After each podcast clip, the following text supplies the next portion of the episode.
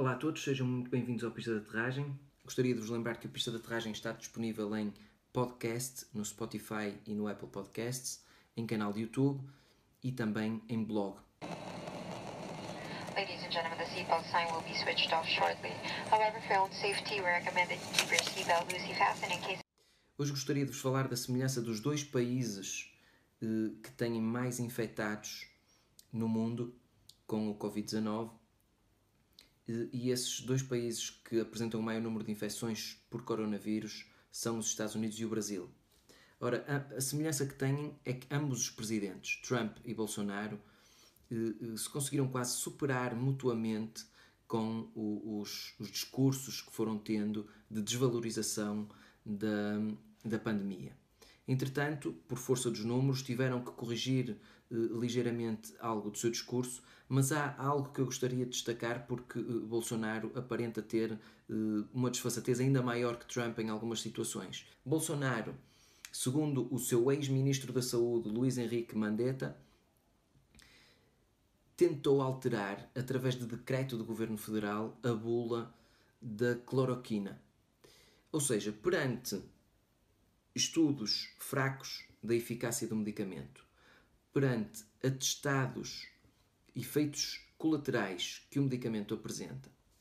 eh, Bolsonaro, numa decisão incompreensível, tenta mudar a bula de um medicamento por decreto político para que este seja usado na população. Portanto, quando chegamos ao ponto em que uh, o poder político se tenta imiscuir na ciência, tentando manipulá-la para que possa apresentar uma solução para um problema que é global e que devia ser pensado por mais do que uma cabeça e não apenas pela cabeça de um presidente que ainda para mais parece não a ter uh, muito equilibrada, uh, é grave. Como são muitas outras atitudes que Jair Bolsonaro e Trump tomaram ao longo de, dos, seus, dos seus anos de mandato. Portanto, quando temos um presidente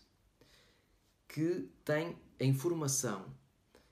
disponível para toda a gente que a arritmia cardíaca é uma das consequências graves da indiscriminada administração de cloroquina ou hidroxicloroquina à população e que daí pode resultar a morte de quem a tome, como aconteceu em França,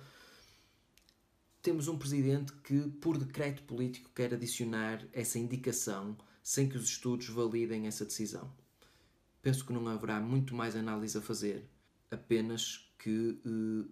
provavelmente, se ambos os países tivessem um presidente consciente daquilo que é a gravidade da situação pandémica, provavelmente não teríamos tantos casos, apesar de serem países populosos e que estariam sempre sujeitos a um enorme impacto da pandemia provavelmente haveria mortes que poderiam ter sido evitadas e haveria casos que poderiam ter sido evitados por outro tipo de atitudes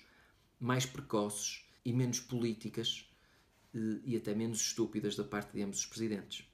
Muito obrigado breve. Ladies and gentlemen, the seatbelt sign will be switched off shortly. However, for your own safety, we recommend that you keep your seatbelt loosely fastened